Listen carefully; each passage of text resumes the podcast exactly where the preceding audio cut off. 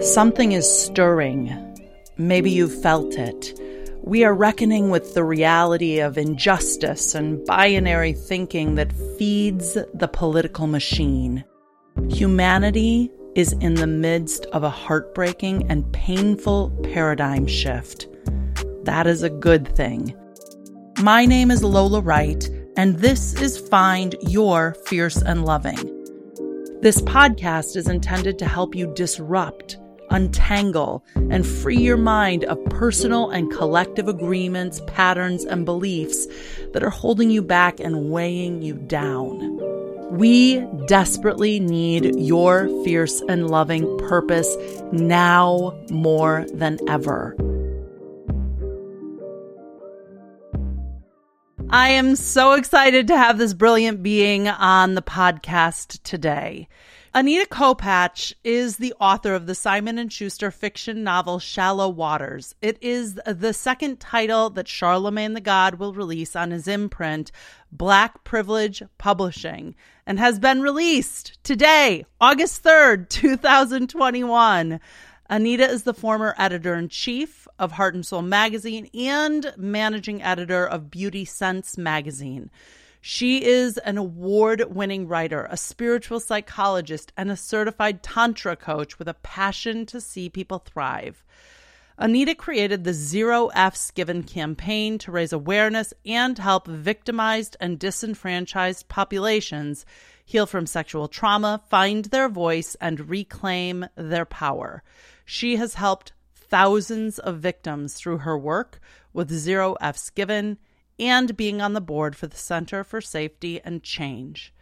Through leading retreats around the world, working with private clients, and storytelling, Anita fulfills her intention to awaken the divine simplicity, pleasure, and joy in her life and in others. So welcome, Anita, to Find Your Fierce and Loving. It is important for people to understand that we have never actually met in the flesh. We have like a many years long relationship now via Instagram D Ms. That is absolutely true and amazing. I'm like, wow. It's such an honor for me to be here and to just see your smiling face in front of me. Um, and I can't wait to actually finally meet in person one day. I'm sure yes. It will happen. So I think I first came across you through Michael Beckwith. I think that's how, I think he may have like shared something of yours. And I'm like, oh my goodness, who is that? And um, so I'm curious, how do you and Michael know each other? Yes. Yeah, so I... met Michael when I started going to Agape a long mm. time ago. So this was when my daughter was, my first daughter was born. So seventeen years ago, one of my friends, were, she was just like, I want you to come with me to church. And I'm like, nah, I don't want to go to church. I'm like, I'm sorry. I don't really do church anymore. And she was like, no, no, I don't want you to come with me. And I was like, all right, fine. Oh my gosh, I was a hot mess, like mm. on the floor, bawling. I'm like, what is this place? This is amazing. Mm-hmm. And um, I went I went for years. Like I was actually too scared to introduce myself to uh, Michael. I was so like in awe and like just the way he channeled and every mm. like I was just like, oh my gosh. Super intimidated to introduce myself, right? Mm. And I finally did years and years later.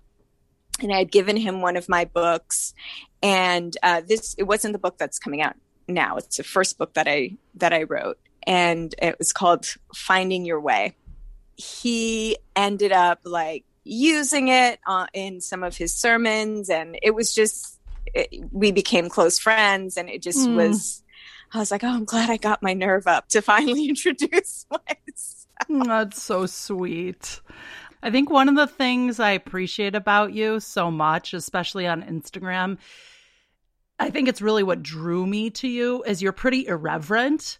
And I very deeply resonate with that. And I think it's like part of it is sort of this... um, you know, in the health and wellness space or in the spiritual space, there are all these personas that sort of say, oh, this is acceptable and this is not acceptable. And someone like you, and I think it's true for me too, we sort of bust that up and invite people to go beyond sort of their simplistic understanding of what it means to be spiritual or what it means to be powerful or what it means to be in a health and wellness space. And and that doesn't mean just rolling over and accepting uh, things that don't work. Exactly. Exactly. I have chills because that's exactly right. And don't you think we're in a time where like people are more and more hungry for that? Even, you know, you started out by saying, I don't want church. And then you were exposed to Agape and it was like, oh, this is something different. So there's a way that things have been that don't work, maybe never worked, but there, you know, are those of us who are like, I'm definitely not here for that. Right? And so what does that look like for you today? What does that look like as a spiritual psychologist, as someone who I imagine encounters spiritual bypass a fair amount? How do you navigate that? Uh, I do encounter spiritual bypassing a lot.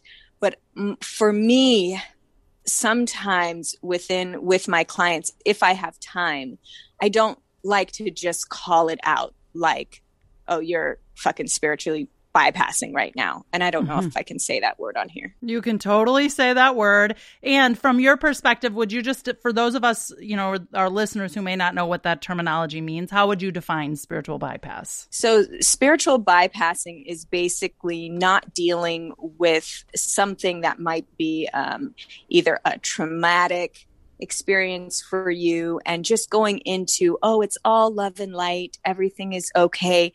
Can we all be one? Mm-hmm. Can, you know, let's not talk about racism. Can it, can mm-hmm. we just all be one, right? Like mm-hmm. things like that, like kind of um, staying in um, fake positivity. Yes. Yes. Which is really toxic and really not of service to evolution, growth, transformation. It's in fact sort of the exact opposite of that. Yes, yes. And I would say in the beginning of the kind of spiritual wave that happened, there was a lot of, of spiritual bypassing at first. But it feels to me that people are kind of waking up to that as well now, or I'm hoping.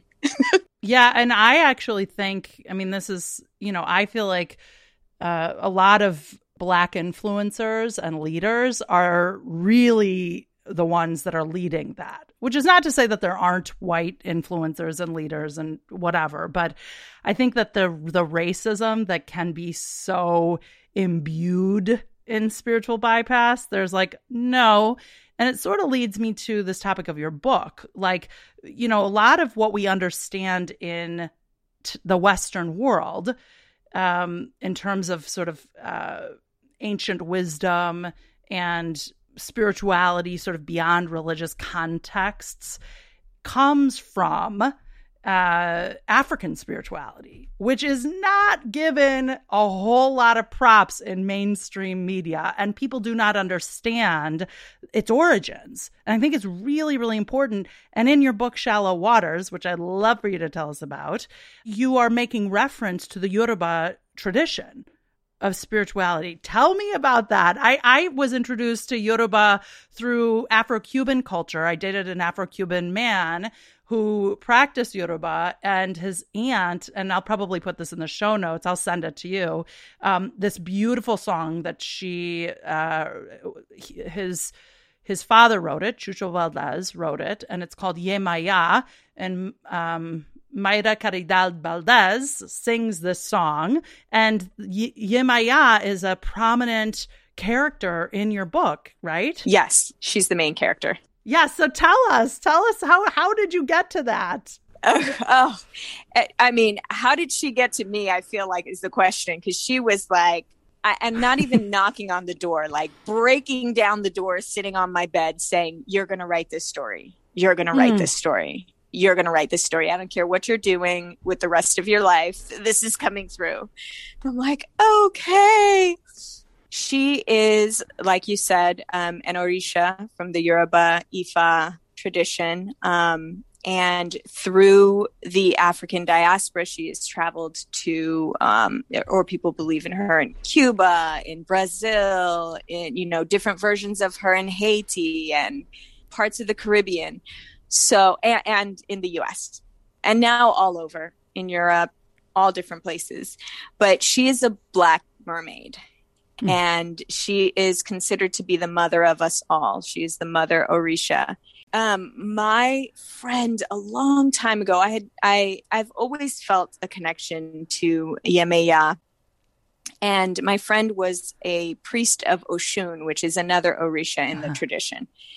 And he told me that Yemaya was said to um, protect us um, as we went over the Middle Passage, our ancestors. Mm. And I was like, what?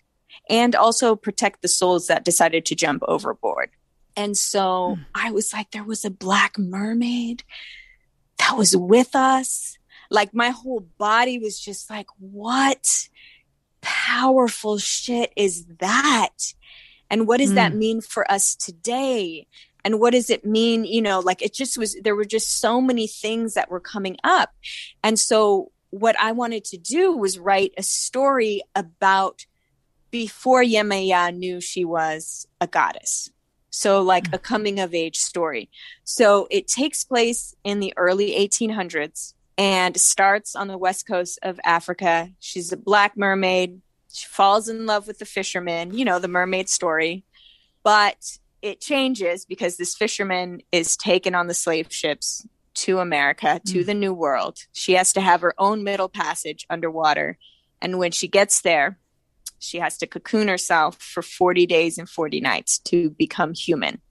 Mm. So basically the whole book is about her trying to find her love in a place that makes her a slave because of her color, right? Mm. And so it's she has to navigate all of these different things. She meets historical figures throughout it. And um, it was a healing piece for me. It was mm. a healing piece for me because um, I know a lot of people now are doing ancestral healing, um, looking for ancestral wounds. What are some ancestral gifts? And this book is all of that personified for me, because when I was writing about the Middle Passage, I felt it. I felt what my ancestors went through. Like it was emotional. Mm. And like it just, the whole thing was so deep. It was like my blood, sweat, and tears coming out to... I, I don't even want to just say write. It feels like to record mm. the, the stories. Yeah, I mean, it's, I, I'm appreciating. I mean, I think for me, the thread already in this conversation is range, like the range of the origins of that spirituality that you make reference to, the range of your own work in the world as being.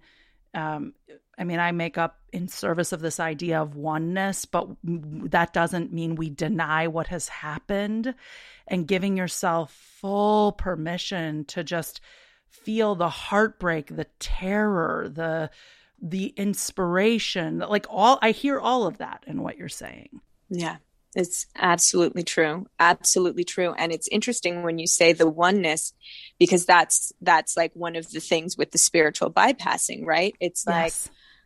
Oh, yeah, I believe we're all one. But before you even get there, how do you feel about Black people? Mm-hmm. Right? Like, mm-hmm. So it's like we have to do some work before we can really feel what that oneness is. Yes. We probably felt it's not something that we haven't felt, because most children just feel it naturally. Mm-hmm. It's just there. So it's kind of returning to that place.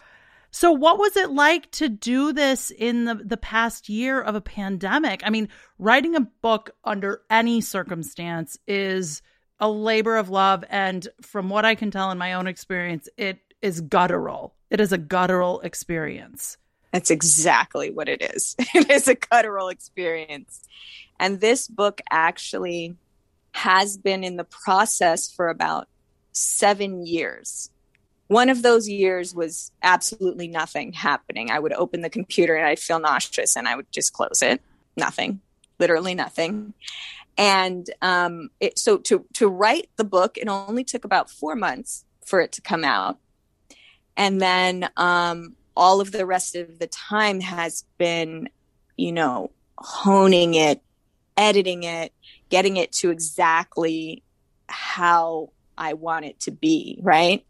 It has been a process. I think that's important to point out, because in a world that appears to produce things so quickly, I think we can, I'll just speak for myself, grow impatient when things don't come to form as swiftly as we think they should. But it's like seven years, a long time. Yeah. Divine timing. Yemaya had her timing with mm-hmm. this. You know, she had her timing. It was, I, um, you know, I start, I started writing it before all of this racial, well, not before. It's been happening this whole time, but before yeah. it was like right in the forefront of everybody. So during the pandemic, I was, that's when I did get the deal. So the book was already finished mm-hmm. by then. So I guess that's still considered, I would say, so maybe the actual process of writing was five years, but one mm-hmm. year I couldn't, I couldn't open it. And the other year it was already, you know, in the process of being uh, finished and put out there. One of the things that I watch human beings struggle with so much is this very literal interpretation of reality. And so when we are interpreting reality from a very literal perspective, there's almost no access to imagination and creativity and mythology and other dimensions of reality. And so when I hear you feel so moved by the presence of this goddess, this black mermaid that was a, a healing presence in the Middle Passage, like, I just wonder if you come up against that with people yourself, where part of what keeps us trapped and stuck is an inability to go beyond the material. And so you're allowing yourself to be moved by what we might call the spirit realm, the unseen realm. I, I, I would love to hear about that for you. Yeah. So it's funny. I was just talking about this with, with one of my friends, that um, I have felt extremely blessed that all my life I have been supported in who I am, because I, I could have been, it, it could have not been that, right? I just mm-hmm. put it that way. So basically all my life I've been really, really connected to the spirit realm. Oh, I saw ghosts. Mm-hmm. I would, you know, run away from them. I would talk to them if I had to, right? Like, but mostly I was running away from them. And I actually began giving readings when I was around eighteen. Um, and this is a long time ago, before this was something that, you know, I know people just give readings on mm-hmm. Instagram now, you know, it's kind of normal. This was before it was normal. And like, so I had people calling me a demon when I was eighteen, because I would know things about their life that they, you know, just how, how do you know these things? You must be a demon. So I would go to my mom, who's deep in the church. You know, I was raised in a church, and um, she just told me, you know, Anita, don't worry. Anything that comes out of you is God. Mm. That's all I had to hear, which she could have not said that, right? Like, right. It could have been something else. And so I've always been supported in keeping that communication open. That's why eventually I did get my master's in spiritual psychology, because I felt like I wanted basically a way to serve people without them feeling as if they need me. Um, mm. Because what was happening with the readings is that people would have these epiphanies and then come back the next week. And mm. I'm like, Like, ha- ha- didn't you figure it out? Like, like what's happening? And so I, I didn't have the tools to help people move through. I just would tell them mm-hmm. what's happening, what's going to happen, what, you know, what they can do, which doesn't work. Like it, if people really need to find those things themselves and heal themselves. And, you know, like it, to me, it was almost like it was just that sense of awe that they were addicted to. Totally. I think that happens at places like Agape. It happened at Bodhi. People get a hit of the experience, but it's not, I mean, that's really just a portal into the work that we each have to do. And and it's also, I think it also really points to our orientation around consumption. Just give it to me. I want to eat it. I want to eat it. I want to eat it. I want to eat it. And it's like, well, but wait a second. Do you know how the food is made? Do you know how it's prepared? Do you know where it comes from? You know? And honestly, like, not that we're here to talk about this, but that is one of my critiques of this sort of social media spirituality, is that it's, it's, it can be very thin. And, you know, this stuff that we're talking about is quite layered and nuanced and deep. It requires an embodied approach. And I know that the work that you do also is in the realm of trauma, and specifically tr- sexual trauma. How does, how does, you know, did that influence the book? Do those things work together? Why is that so important to you? Yes, it all works together. It all works together. And one of the intentions that I have put into this book, while I don't speak about sexual trauma or anything like this in this book, um, one of the things that I do like to do with my work is infuse it with what lessons I do want people to get out of it, whether the words are there or not. So mm-hmm. it's the intention, you know, setting mm-hmm. the intention. And so there is um, the intention of people remembering who they really are and healed from their traumas, right? So that is the intention within this book. And how that overlaps for me is um, a lot of the work that I do do with people um, in in healing their traumas. It's not just about talking about what happened to them and, and seeing what that is. It's them remembering who they really are. Mm-hmm. Because once they remember who they really are, it's like, I can feel it on the inside. It just like grows and grows on the inside. And that this open gash now becomes, you know, even if it just becomes a scar, right? Like it's, it's no longer going to hurt in the same way. Yes, if you look at it, yes, okay, yeah, I was, I was molested when I was seven, but I can say that, whereas in my twenties, psh, I wasn't going to tell that to anybody because it, I would, I had so much pain and mm. so much guilt, and you know, I, I was so ashamed. Mm. And now I could just say, and now it's just like, yes, I know that it happened, right? I see it, but it's not I, to me. Honestly, it's a blessing at this point. Mm. And that's a big idea for people to get. So I experienced sexual trauma. I was molested at the age of seven. In my twenties, it was like absorbing me. I was consumed by the pain, the shame of it. And now I've come to understand that that incident, which, by the way, we would not want for anyone, that incident does not define me. It's not the truth of who I am. And I've come to acquaint myself with, you know, my essence, my truth, you know, something. Ernest Holmes says there's an aspect to your being that has never been hurt, harmed, or hindered. And if you can connect to that one, then all things are possible. Ashe. Yeah. Exactly. You want to be more alive. You want to unleash your inherent love and goodness, liberate yourself, and free humanity from the oppressive systems and structures we have created. We are here to support you in finding your fierce and loving life. Join us in Our Circle. This is an affirming and radical space that will gather weekly, on demand, or live, whatever works best for your life.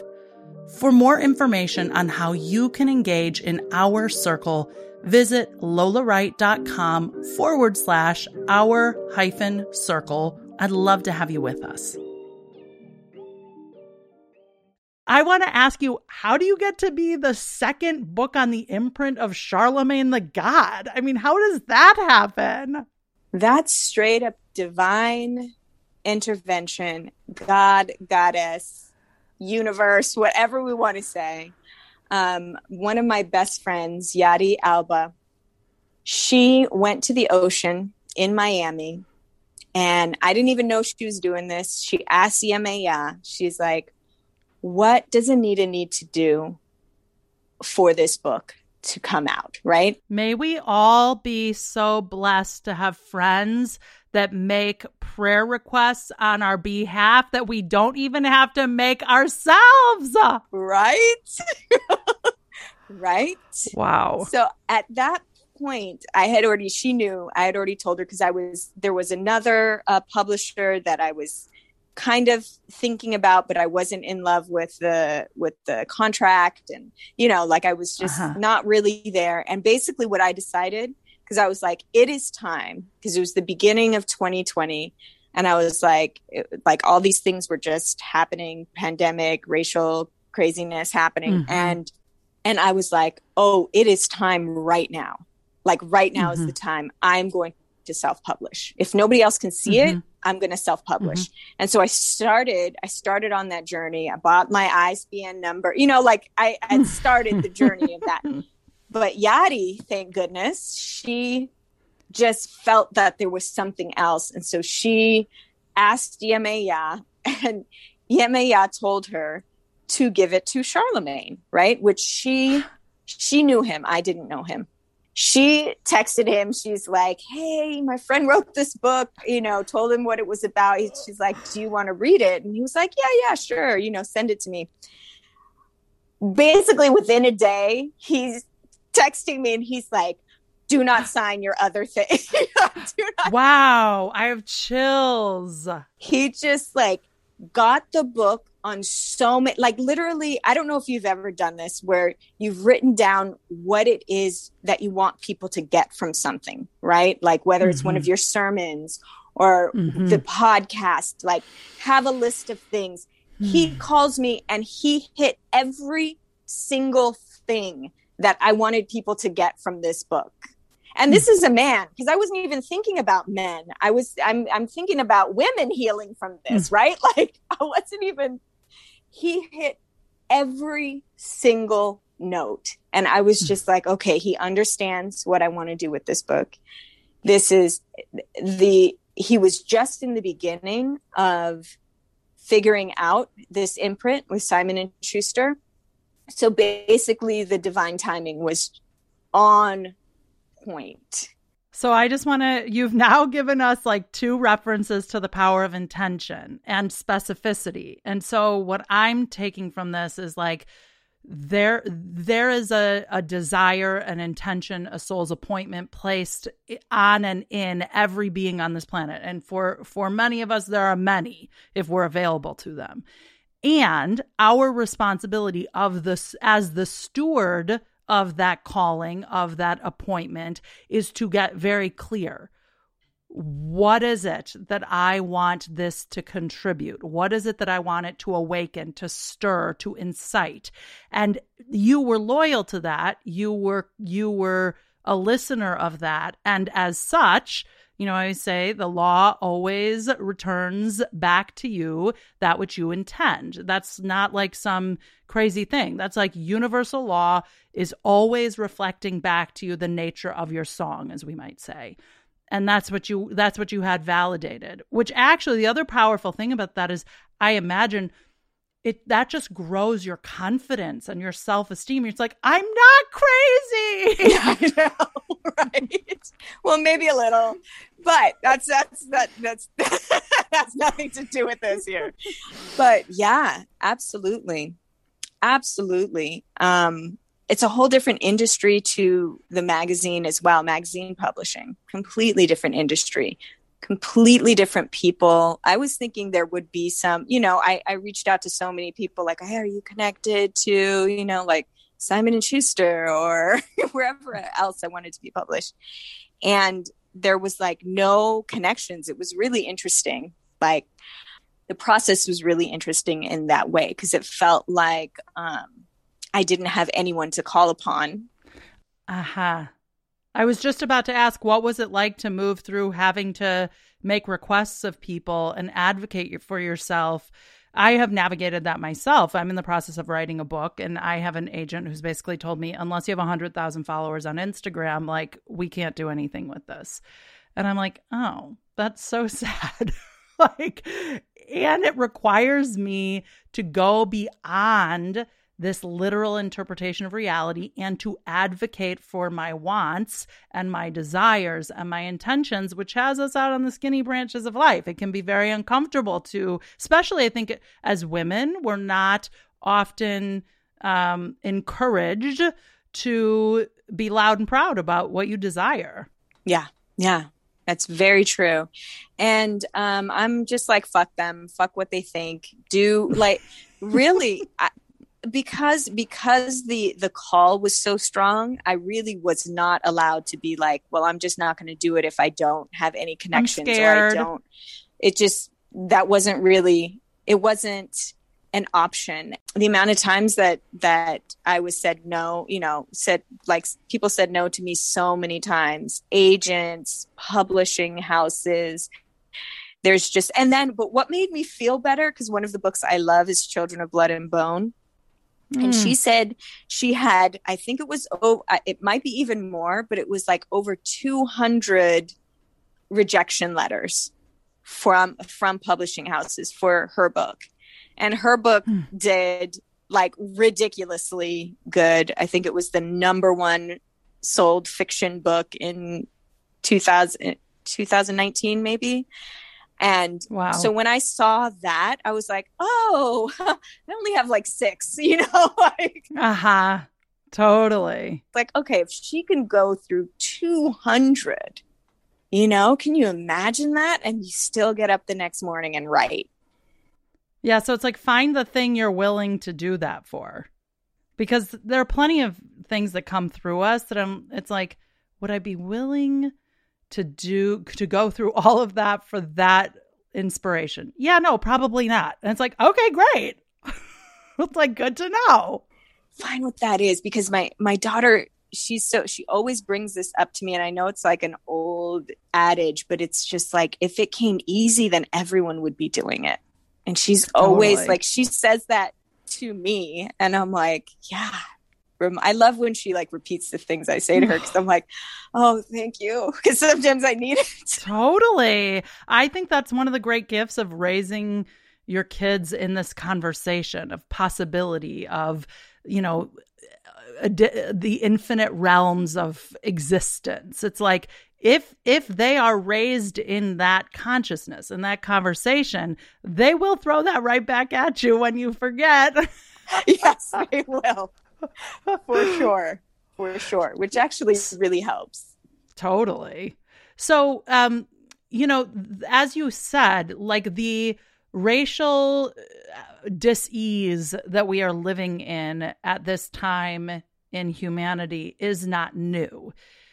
And yet there's something that does appear to have come to the foreground as a receptivity, a willingness. I can be cynical at times, um, probably my own self-protection, having been someone in this conversation a very long time, being met with resistance, um, specifically from white-identified people for a very long time.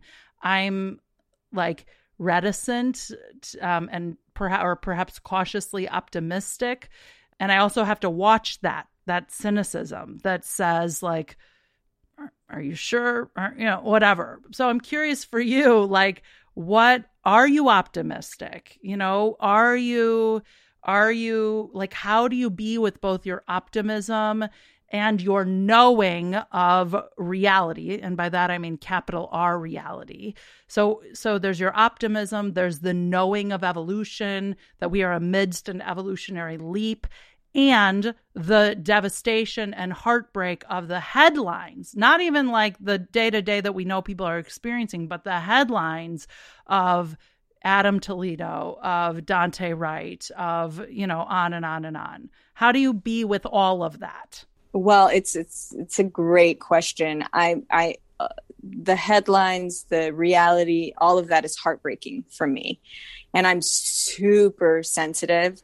So literally, my kids will see me like crying on the floor. You know, mm-hmm. like what happened, and um, and they are also on social media, so they see some things, they know what's happening, and so while all of that is happening, it is also very clear to me and has always been very clear to me, the divinity of Black people and how fucking amazing we are. Mm.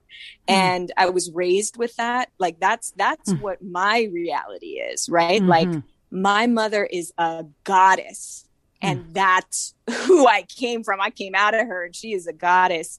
And I've never seen anyone else in this world that's as, a, you know, I could be, she is my mom, but she's just amazing and has always taught us Black is beautiful, was mm-hmm. always telling us these things. And um, while I do have a white father, it's, they were very clear they were having Black children. Mm-hmm. Like that's what, you know, when you go out into the world, you're going to be a Black woman. No mm-hmm. one's going to be like, you're a white woman, you know, mm-hmm. like it's not. It's not going to be my reality. And so there is this part of me that is so in awe and in love and like, just uh, uh, look, look at our art, our, mm. our food, our stories, our music. Our, there's just so, so much richness. That that's what we, you know, in my family, there's seven girls. I am always, every time I'm like, there's like another sister emerging in her feed. I'm like, amazing. Yeah. Yeah. There's a lot of us. And so it's just like, you know, that's what we, you know, feed our children is this amazingness. Mm. Look at how amazing we are. And so they have these two realities, right? Coming mm-hmm. up against them. And um, luckily, it seems to be that they're they're um, going with the we are amazing. And but mm-hmm. I know for sure there are some things forming in their heads, some insecurities, some things that that could be happening from a lot of the news that's out there and experiences that they have. You know, I know that for my older daughter, one of her friend said the N-word and her friend is is white, and Sadie just straight up was like, no, that's inappropriate for you to use and you are not allowed to do that. I don't care mm-hmm. if you're j-. like like just straight up told her mm-hmm. and mm-hmm. I was like, all right, okay. mm-hmm. This next generation, I feel like they're going to be saving us. They're absolutely amazing. I love them and I love speaking to young people about these things because they're just, they're not scared to tell off their parents mm-hmm. if their parents mm-hmm. are not, not disrespect. Totally. I, you know, I'm not into disrespect, but if, you know, if your parents But need, they're free. They're free. Yeah. Mm-hmm. Yes. Yeah. They're free. They're smart, intelligent. I, it's just so many different things. I'm, I'm, I'm loving what, what they're doing. So if people pick up the book, it comes out in August, right? August third. And what is it like, you know, as a teaser? It's like, I'm thinking about ordering this book. I love this book, blah, blah, blah. What is it? What's the prayer that you have for your readers? Mm, well, my prayer is that we all remember who we really are. And mm. that is infused inside of the book for all of us. Um, the book is really for everyone. All, all different kinds of people have read it so far, and they have found their favorite characters or people that mm. they could uh, relate to. Uh, there's a lot of a lot of historical figures in there. I don't want to say all of them, but mm-hmm. um, it's just fun to see because then you'll be like, "Oh, that's so and so," right? Like, uh-huh. I just want to bow very deeply to your willingness to listen to the call that was placed in and on you. I'm grateful for your tenacity, your fortitude, your stamina, your resilience, your commitment. It's inspiring to me. Um, thank you for being one of my first inspirations every morning as I lay in bed and I pull out my phone and I see you there bright and early. I'm like, oh, yes, she's saying it again. Give me something good. I love it, you know? So I, I it's so, I feel sometimes like I'm out there by myself trying to pull together all these disparate ideas that make sense for me. But because we've gotten so siloed in our thinking, we we don't have the capacity. And, and social media, sadly, is largely just doesn't do well with nuance. But you bring the complexity of life to that space. So thank you. I just, I love you. I appreciate you. I am like so ready for an in-person experience. Seriously. So. Ashe, thank you so much. I love you.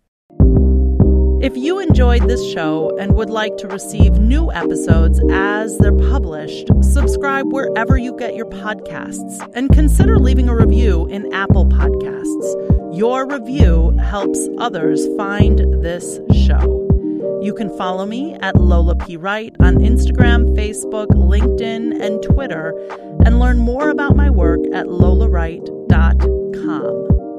This episode was produced by Quinn Rose, with theme music from independent music producer Trey Royal.